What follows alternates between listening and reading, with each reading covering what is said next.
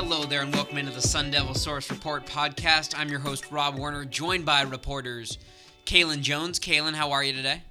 Doing good, Rob. How you been? Doing well. It's a beautiful, nice, clean Arizona day. Guys, how are you doing? Fabian Ardaya, how's everything going, Fobs? I didn't get paid hundred thousand dollars to be here, but I'm doing pretty well. We're gonna we're gonna skate on by that comment. Max, how are you doing today? Uh, I'm doing great. It looks like the Mariners are going to keep the Vader Cup today, so that's always good news. Max is happy. Chris Karpman, our very own site publisher, how are you, Chris? I was paid hundred thousand dollars to be here today. Well, so you're a little happier Sick than brag. Fabian. yeah. so so this podcast is going to be almost entirely a men's basketball podcast about ASU basketball uh, with a little bit of football at the end. There is going to be a premium podcast um, with our thoughts about a complete breakdown of the ASU offense. Just two weeks away from spring practice. so uh, keep an eye out for that. That will be coming up later this evening as well. Guys, recent games for ASU. They had two games this past week. Started Thursday in Eugene, where they lost to Oregon 75 to 68. The Ducks, led by Kenny Wooten, dominated in the paint. They won 38 to 14. The ASU, one of the stats that I thought was most surprising in that game for ASU was ASU had zero fast break points in the entire game. Um, but another one of the biggest storylines, obviously, is senior guard Tra Holder had zero points on the night. He was 0 of 6 from the field. Uh, Shannon Evans had 25 points, but went just 6 of 15 from the field, 3 of 11 from 3. Cody Justice had 12. Remy Martin had 15. Kimani had 8 off the bench. And then for Oregon, Elijah Brown was very efficient with uh, eight. He went eight for 12 shooting with 19 points and seven rebounds. MiKyle McIntosh had 16 points. Paul White had 11, and Payton Pritchard had nine. And then, like I mentioned earlier, Kenny Wooten, he only had six points, but four big blocks. It seemed like they were momentum blocks. What were some of your guys' major takeaways from this game? Uh, I think a lot of it is sort of repeating what we said in recent weeks about Arizona State, where they get one or two guys going, but the third guy of their senior guards isn't able to get it going. Of course, Tra Holder going scoreless is, of course, incredibly notable.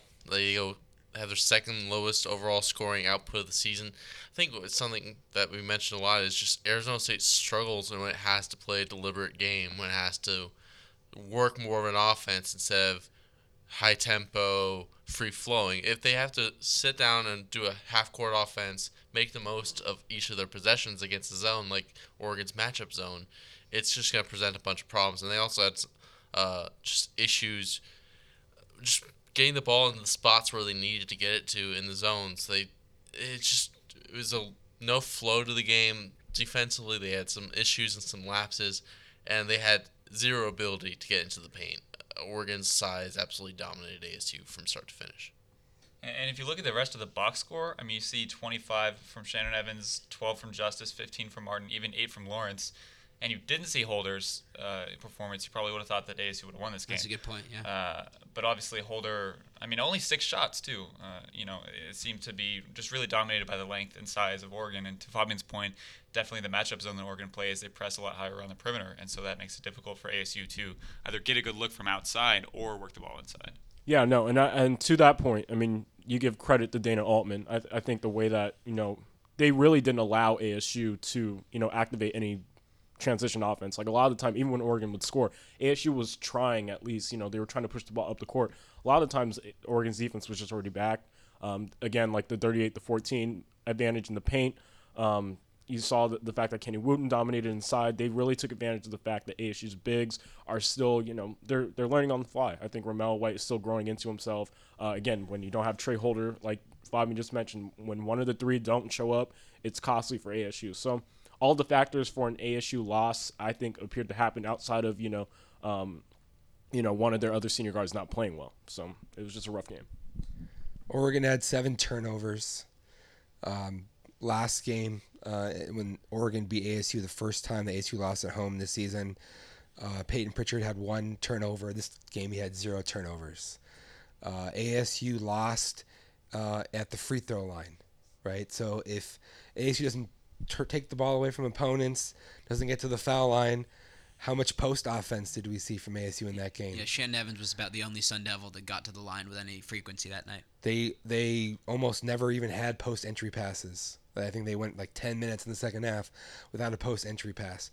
How can you possibly beat Oregon when Oregon dominates you in paint points, when Oregon doesn't turn the ball over, when Oregon prevents you from getting fast break opportunities, and you have no inside outside game to speak of. You literally have to just uh, fire up a bunch of threes and maybe make 40 some, 50% of your threes to have a chance um, to realistically win that game. And as Fabian said earlier, when at least one of your three senior guards isn't on, your chances just greatly diminish. ASU hasn't had almost any game in the Pac 12 where all three of those guys have been firing all cylinders. Mm-hmm. That's why they're underwater in uh, the Pac 12. And also, something that I t- touched on last week, I believe, ASU is now 1 and 8 in uh, games uh, in the Pac-12 with four or more days to prepare for opponents to prepare for ASU to prepare. What that shows you is that ASU is a team that you can really get a, a sense of what they're going to try to do to you and how you need to stop it. And uh, ASU hasn't been able to really resolve opponent zones and didn't in this game either. Yeah, and my biggest takeaway was kind of going off of what Kalen said. I thought Dana Altman and, and Oregon really had a phenomenal defensive plan and they executed it pretty flawlessly. Zero fast break points for ASU when you when Tra Holder's not scoring any points for a team that's labeled as guard U as a nickname, it just seems like they're not going to be able to really scrap anything together and win any of those close games. Um, the next game ASU played on Sunday against Oregon State in Corvallis. Tra Holder kind of rebounded. He had 23 points on 7 of 15 shooting. He was the only ASU Sun Devil to have more than 15 points. Cody Justice had 12. Shannon Evans had 9, but they combined to go just 5 of 19 from the field. Uh, Romello White had kind of a nice game, 9 points and 8 rebounds. But the points in the paint again, it was the big thing. It looked like for Oregon State. Oregon State won that battle 44 to 26 points. Drew Eubanks had 16 points and 8 rebounds. Tres Tinkle had 15 points, 8 rebounds, and 8 assists. All five starting Beavers had over 10 points. Um, it, it just looked like ASU really couldn't get anything together down low, especially. And then ASU was or OSU led by as many as 15 with over eight minutes to go, but ASU came back to tie the game at 75 with 39 seconds. Then Romello White uh, fouls Eubanks with uh, who makes two free throws, and Cody Justice misses a, a what would be a game-winning three or go-ahead three. What did you guys make of the way the end of the game was handled by ASU specifically? Well, specifically, end of the game, it just it seems like a lot of the same issues that have plagued him in the past, just from what they're trying to do with the ball when they have the ball, not really having a real set design play you want to go to in those sort of situations, and also just personnel, who you have on the floor. Mickey Mitchell was on the floor and had the ball in his hands for a good chunk of that possession. I don't get why you have that when you have Cody Justice, Shannon Evans, and Tra Holder on the floor. Three premium ball handlers, all of which who can pull up and shoot, drive to the lane, draw a foul, or distribute the ball in a good spot. I don't know why you have Mickey Mitchell with the ball in his hands or really on the floor in that situation because he's not really a, a, floor spacer in a situation where you need it. I think ASU's best late game situation was that USC game when Tra Holder made the game winner, and that part of the reason why that was successful is because you had f- great floor spacing and you had the ball in Tra Holder's hands. That that correct me if I'm wrong, but it was like three or four passes that didn't actually get you to any better situation. three man weave essentially. And then you end up with a three that's like a difficult three. I just didn't. I don't understand why that is what you would be running in some sort of a set at the end of a game situation. Um, and that that that was the biggest takeaway. ASU is something like five and nine in games decided by single digits in in, in the Pac-12 this year. Um, they've played in, in, every game they've lost has has been close, pretty much and which is you know that's a good sign I guess that you're competitive, but it's a bad sign that you're competitive in that many games and you're on the wrong end of, of it. And there have been at least a handful of occasions where you didn't think that ASU really executed well in the final possessions, offense, defense, out of bounds, what have you. Uh, and, and, so I think there's um, ample evidence that there needs to be improvement made in that area. Yeah, and that's something that maybe KenPom would attribute to luck, but is if you were to really look through the ASU basketball's film, it's just a complete lack of an offensive game plan, whether it's throughout the course of the game or when it really matters most. I don't know how Mickey Mitchell three or four times a season, it always seems to be Mickey Mitchell, like Oregon State, UW, uh, with the ball in the, in the final moments, and he's maybe like airballing a three or he's driving down the lane, which you know he's not the team's best three point shooter obviously, and, and he's not one of the better, you know, more athletic guys to drive down the lane in those situations. The only time that ASU seemed to pull it off effectively was when Holder hit really a circus shot against USC, after USC mistakenly went into uh, man defense. So Yeah, and to that point, I mean, really, it, obviously, like the game planning is part of a significant issue, but at the same time, there's a lot of open shots. Like if if we're being real, ASU had a ton of open looks, and it's happened throughout the season. I think obviously, you know, at the beginning of the year when they were going 12 and 0, the guys were all the three guards were all shooting over 40% from the field. Those numbers have significantly dropped, whether that's by game plan design or unfortunately, if I'm being real, like it's just a, a lack of you know skill. I mean, if we're being honest. These guys aren't highly touted prospects, so and they're not arguably you know that great of players. But um, and to that point, I mean they just can't come through in big situations. I mean it's been something that's been a flaw of them throughout the season. As Chris mentioned, five and nine in single digit games in the Pac-12. Um, I mean, you, you again, you gotta look in the mirror. Shannon Evans went two of twelve in the game. Uh, Tra Holder had a pretty solid game. Cody Justice only went three of nine.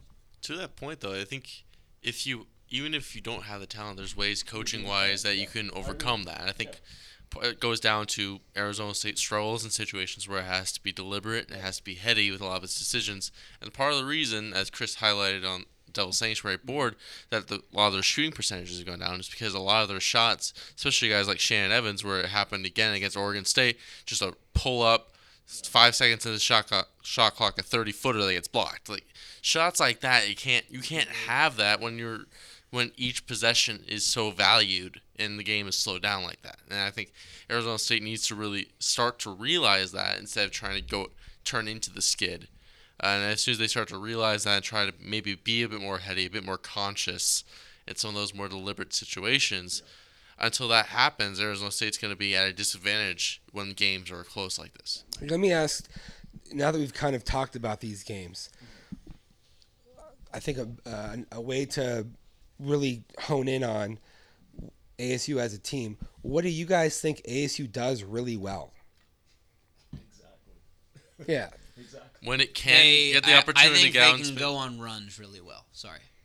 But that happens when when they can get out and open in space. yeah, they're able to make it moves comes- and they're able to ride momentum well. Yeah. They're a, a pretty much irrational confidence team that you rode a really well, really high confidence streak to 12 straight wins to open the season. Max, what do you think ASU does really well?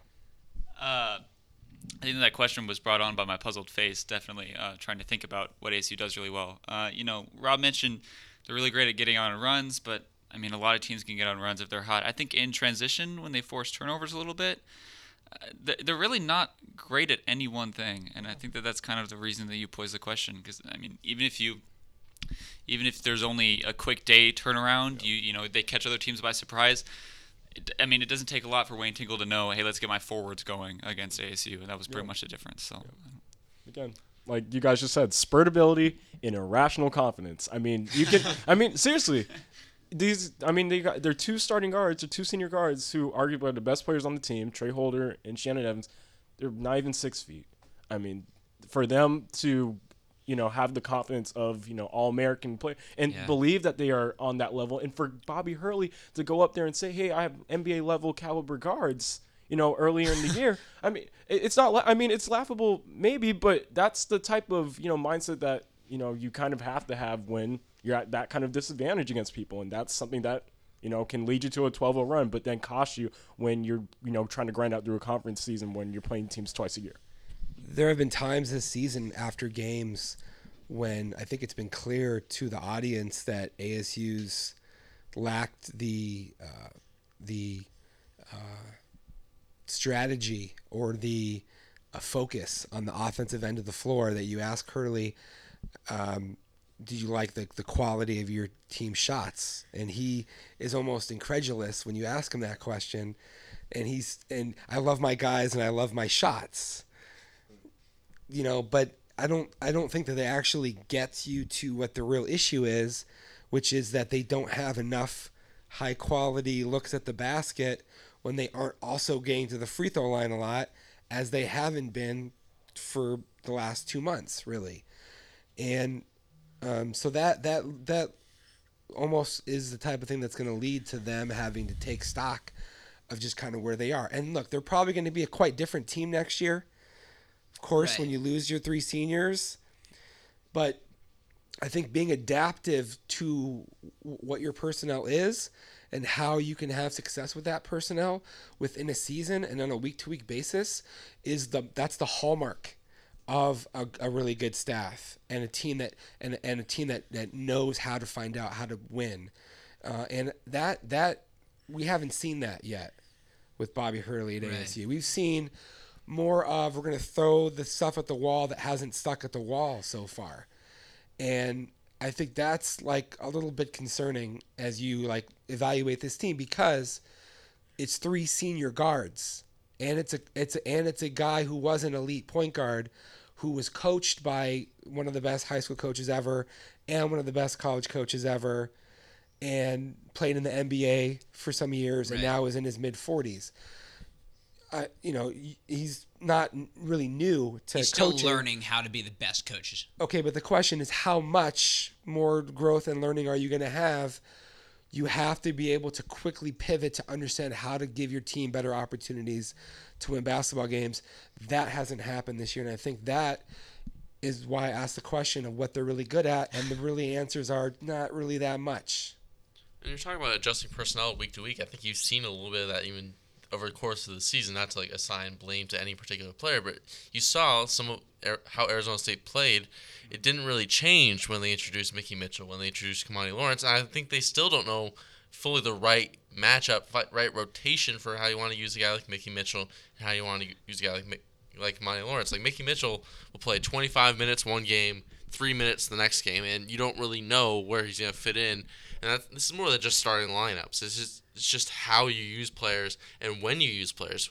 Is Mickey Mitchell an important player, a starter, and it's someone you have on the floor in crunch time, or is he a guy who comes off the bench, plays three minutes, is an effort guy? And you got to give Chris some credit because he said at the beginning of the year they needed to figure out how to use Kimani Lawrence pretty quickly if they wanted to uh, to use him to the best way possible. Well, it's it's not discernible. Sometimes you ride hot hands, right? But it's not discernible what type of matchups they're trying to accomplish against what teams and why and how you do it. So it ends up being just kind of random as to whoever is on the floor and what combinations of players and and you just can't really sense the rhyme or reason to it. And I think that's what Fabian's saying is a good point.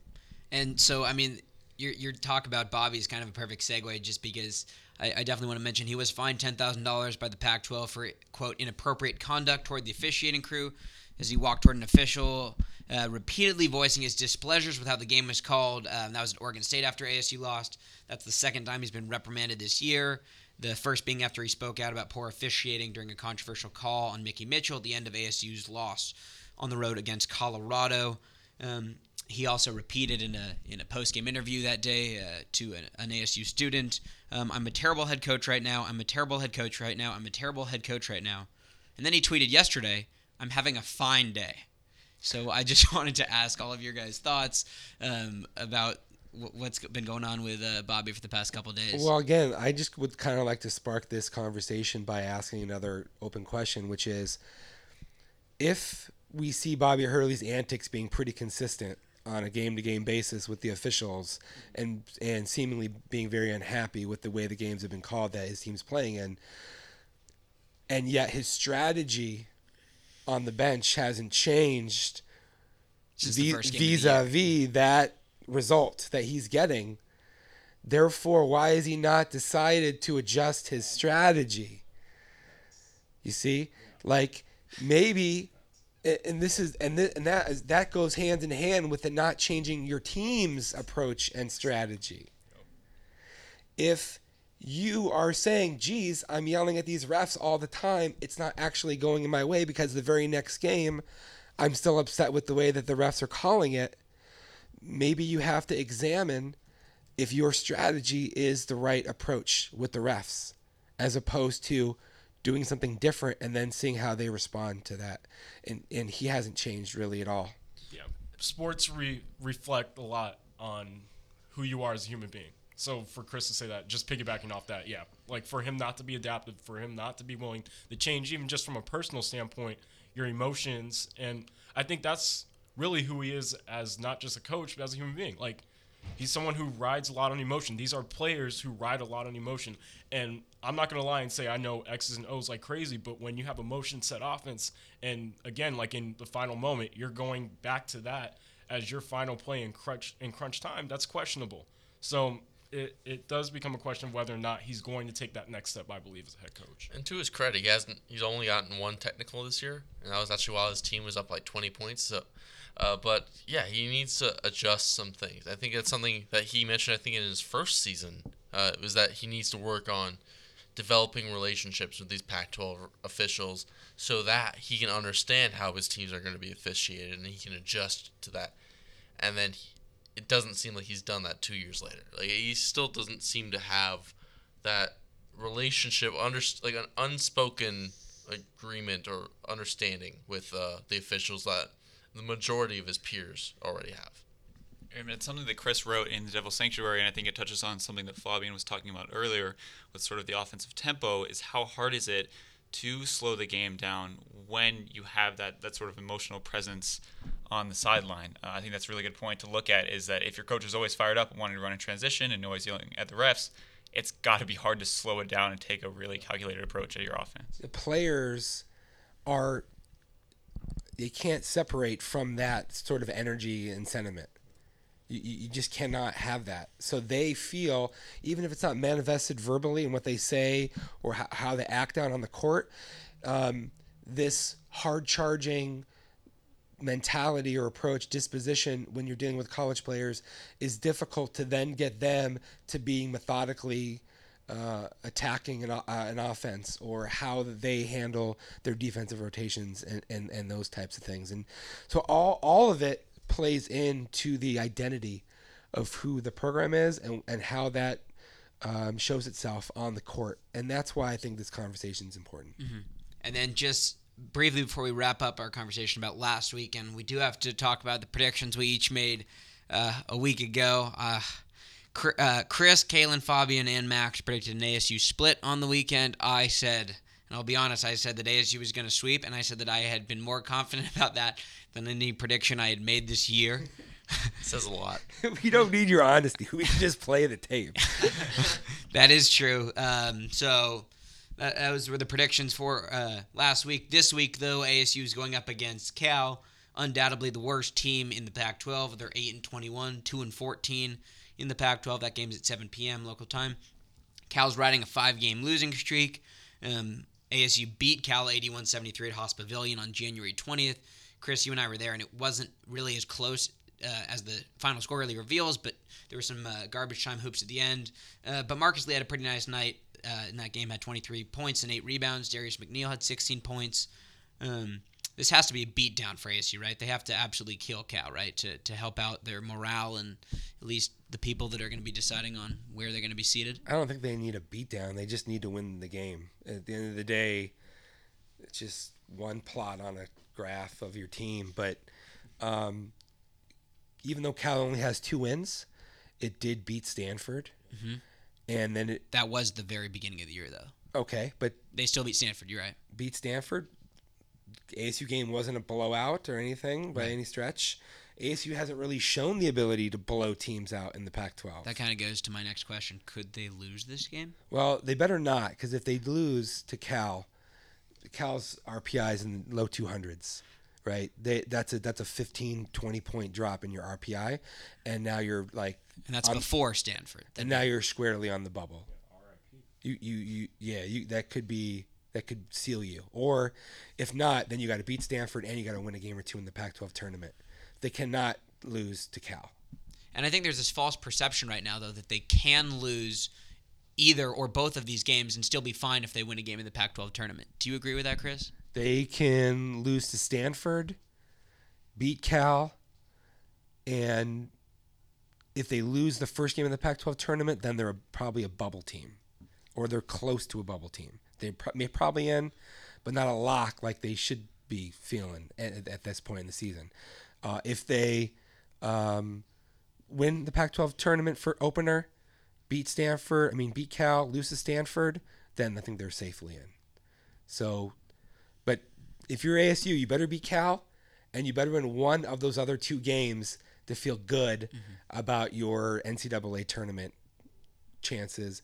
And and and guys, ASU started 12 and 0 and was ranked third in the country two wins over teams that are projected to be number one seeds as of today. Yeah. So now now and they have a chance they could also have the same conference record they had a season ago when they were you know everybody thought they were a much worse team i think everybody in this room would agree that they were a much worse team last year but Oh, there's a chance that ASU yes. finished 7 and 11 again two years in a row it probably won't happen. But yes, now Right. the, the the thing that's that's for ASU fans is understandably extremely disappointing is you get so hyped up about the fact that you're 12 and 0 and you've got a chance to be a really great seed in the tournament and everybody's going to be talking about you and then you have a 500 or worse record in, in the Pac 12, which is pretty much where we all expected ASU would be this season.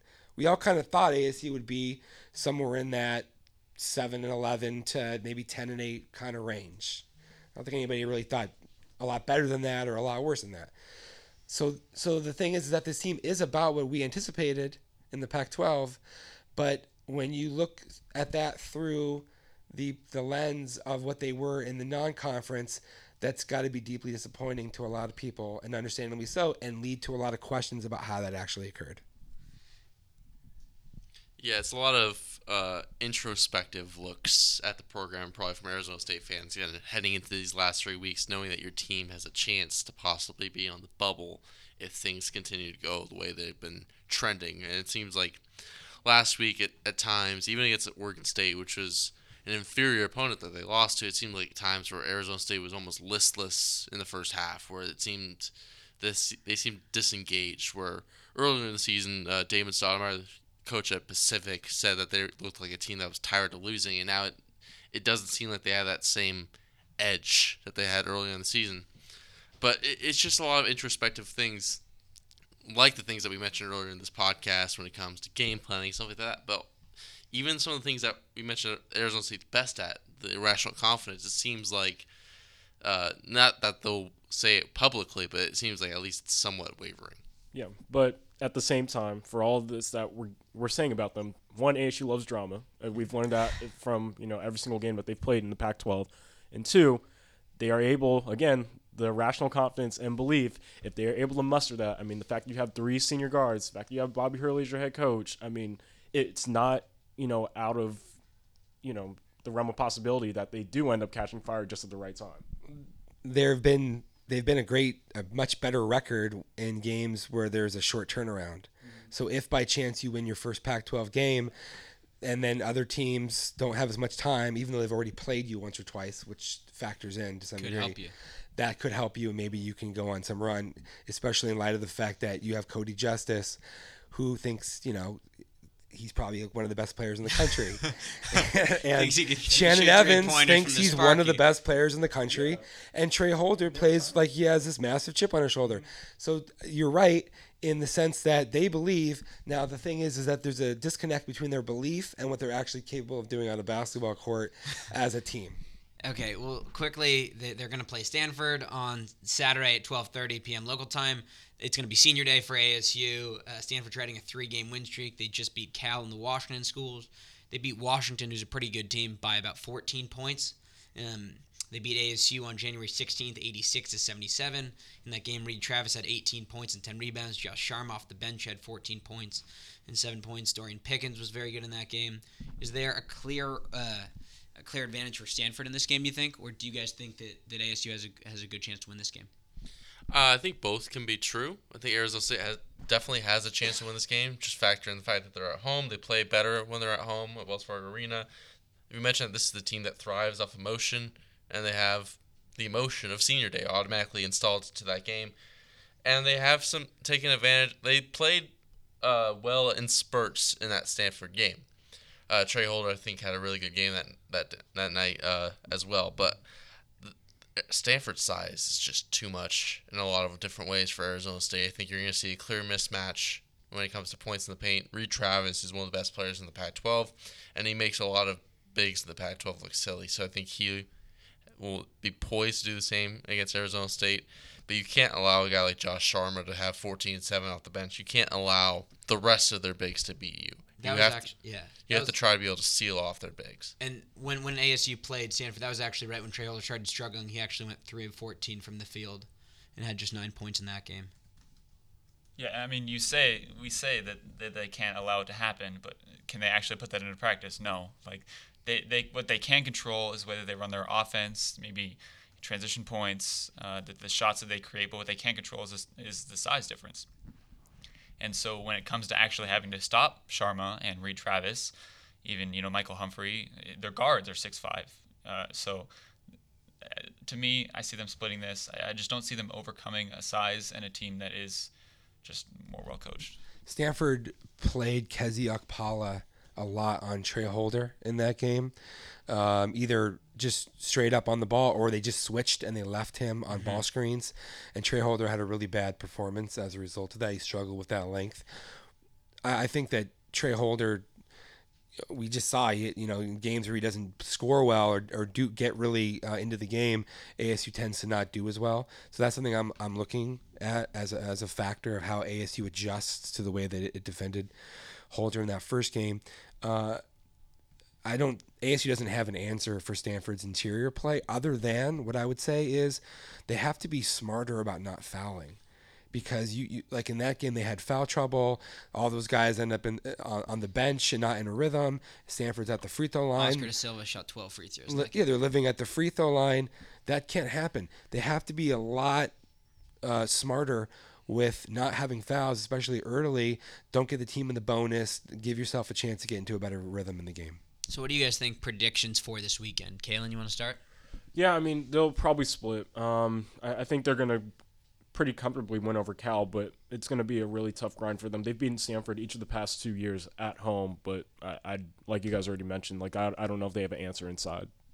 Yeah, it's Stanford's just a bad matchup for them, and I think that I think Stanford's honestly a better team, and it, had they not had injury problems earlier in the season, they probably would be an NCAA tournament team.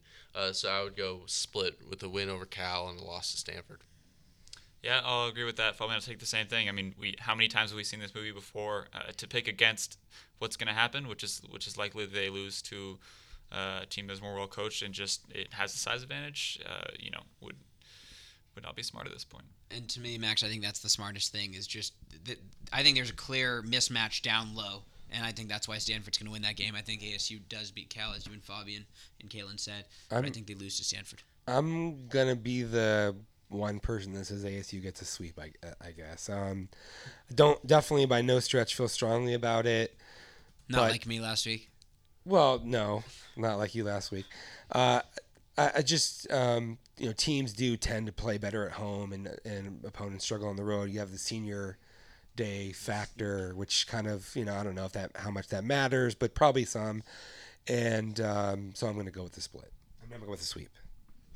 Okay, so quickly I want to mention the RPI and KenPom and bracket matrix for ASU. So ASU they dropped in the RPI from 30 to 42 with their loss with the, uh, the team's loss to Oregon State after obviously losing to Oregon. The Sun Devils are tied for eighth in the Pac-12 at the moment. No eighth place Pac-12 team has made the NCAA tournament, but no team with an RPI this high has missed it. Chris, you tweeted earlier that something's got to give in this matchup or in this scenario. Um, briefly, the RPI of the Pac-12 schools right now: Arizona at 17, USC at 27, ASU at 42, Washington at 50, UCLA at 54, and Utah at 57. But Chris, what do you think about that statement that, that something's going to have to change here, and there's going to be a an unprecedented trend going? Well, in 2008, Arizona won eight regular season Pac-12 games, then um, won it uh, its first Pac-12 tournament game, then lost, ended with a nine and 11 overall record in the Pac-12 games, including the Pac-12 tournament. Had an RPI of 44. That team had a phenomenal uh, strength of schedule uh, second in the country, and that's what enabled it to make the tournament as a 44 RPI. Now, the reason I say something's got to give is, um, you know, either ASU wins the next two games and basically removes all doubt, or ASU somehow ends up with eight wins, and you know, and maybe it beats um, Cal, loses to Stanford, loses in the first round. Maybe it still ends up with a 40 something RPI. It probably won't. It'll probably be over 50. But the point is that no Pac 12 teams ever had a 40 something RPI and not made it as an at large. There's a potential for that to happen if ASU loses to Stanford uh, and uh, the first round of the Pac-12 tournament beats Cal. And ASU is ranked 37 in uh, KenPom rankings and in bracket matrix. ASU is currently uh, uh, averaging an 8.9 seed. That's terrible. That's exactly not where you want to be. You don't want to eight eight nine games are the worst. You got a toss up game in the first one, then you got to play a one seed. ASU almost would be better at, at having a, like an 11 seed at So- this point. Like so- almost better to sneak in and get an 11 or making some crazy run and ending up with a 6 or a 7. I think 6 is like almost out of the question now. Maybe 7 is like the best they could probably do. So then, in Chris, what scenario do you think? And this is for everybody. What scenario scenario do you guys think the team has to the, the team has to do well in, in the Pac-12 tournament to increase their seed uh, ahead of the NCAA tournament? I mean, I think it's incredibly difficult, if not almost impossible, for a team to win the Pac-12 tournament with how it's currently set up if you're playing on the first day. So I think Arizona State needs to basically survive and advance as long as it can, but with while it, it, it knows that it's probably not going to win the Pac-12 tournament. Yeah. It would take a UConn like run to win like four games in four days like that. They don't have Kemba. But they do have Tra Holder, and they do have Shannon Evans. And they have Cody Justice. But I mean, at the same time, like like you guys just mentioned, I, I think it's just too tough of a, of a road when you look at you know them having to play four games in a row. The t- type of game that they want to play it doesn't is not advantageous to them. Utah actually in the first in its first year in the Pac-12 won four games straight and won the Pac-12 tournament. So there's a precedent for this. But ASU hasn't won four straight games in the Pac-12 in the entire time of Bobby Hurley being at ASU. So the odds that that's going to happen in one week in Vegas is extremely low. ASU is a shallow team, doesn't have a lot of bench depth, gets in foul trouble, on and on. Um, they just need to beat Cal, and then win one of the one of their other two games. You know, All right, Chris. Well, that's all, or all everybody. That's all the time we have really for for talking about basketball. But um, Max, sorry, did you have a closing thought you wanted to say Uh, about? no, I uh, I agree. And plus, talking about them winning four games in a row seems unlikely with rest and the turnaround. But also, I mean, these are four Pac-12 games we're talking about. They've only won seven of 16 all season long, so that's not happening. That's a good point. It's gonna be it's gonna be tough, definitely for for the team to do very well in the Pac-12 tournament in Las Vegas. Uh, Max, Fabian, or Max and Kalen, al- along with Chris, are going to be at that tournament, though, covering for SunDevilSource.com. Chris, let's shift to football for a second. You've interviewed all the ASU assistant coaches ahead of uh, the 2018 season, ahead of uh, spring practices. How are things setting up for ASU football right now? very interesting conversations. Um, what we're gonna do, I think, next week is piece together some of those interviews for a premium podcast where we just kind of cherry pick some of the best elements of what we heard from some of these coaches. Um, uh, they're going to be we're going to be seeing a very different defense at ASU in 2018 and moving forward, and that's very clear from watching film of San Diego State. Something that we're going to really be breaking down a lot more on the site next week, also, or maybe the, toward the end of this week. Uh, but um, in talking to uh, Danny Gonzales, new coordinator, Tony White, Sean Nua, Antonio Pierce, you just get a really a sense of kind of what they're going to be defensively. And then we had a lot of conversation on the offensive side of the ball. How much different are they going to be with this transition to Rob Likens and uh, the staff that he's uh, built around him? I don't think they're going to be quite as different. What they're going to do, though, is they're going to be a little bit more uh, uh, narrowly focused on trying to excel in certain areas as opposed to the breadth of their run game uh, that they had last year under Billy Napier. Um, but so look look forward to uh, all the kind of interviews, and we're also uh, after this we're going to record a couple premium podcasts that have a lot to do with our analysis of the team's offense and defense, and especially the personnel as we kind of head into that transitional period. Really looking forward to ramping up our football coverage on the podcast again as we get ready for spring ball. So, just like Chris alluded to, keep an eye out for our premium podcast that will come out later this evening with complete breakdowns of the ASU offense and ASU defense. For reporters Kalen Jones, Max Madden, Fabian Ardaya, and site publisher Chris Karpman, I'm your host, Rob Werner, saying so long and thank you for tuning in.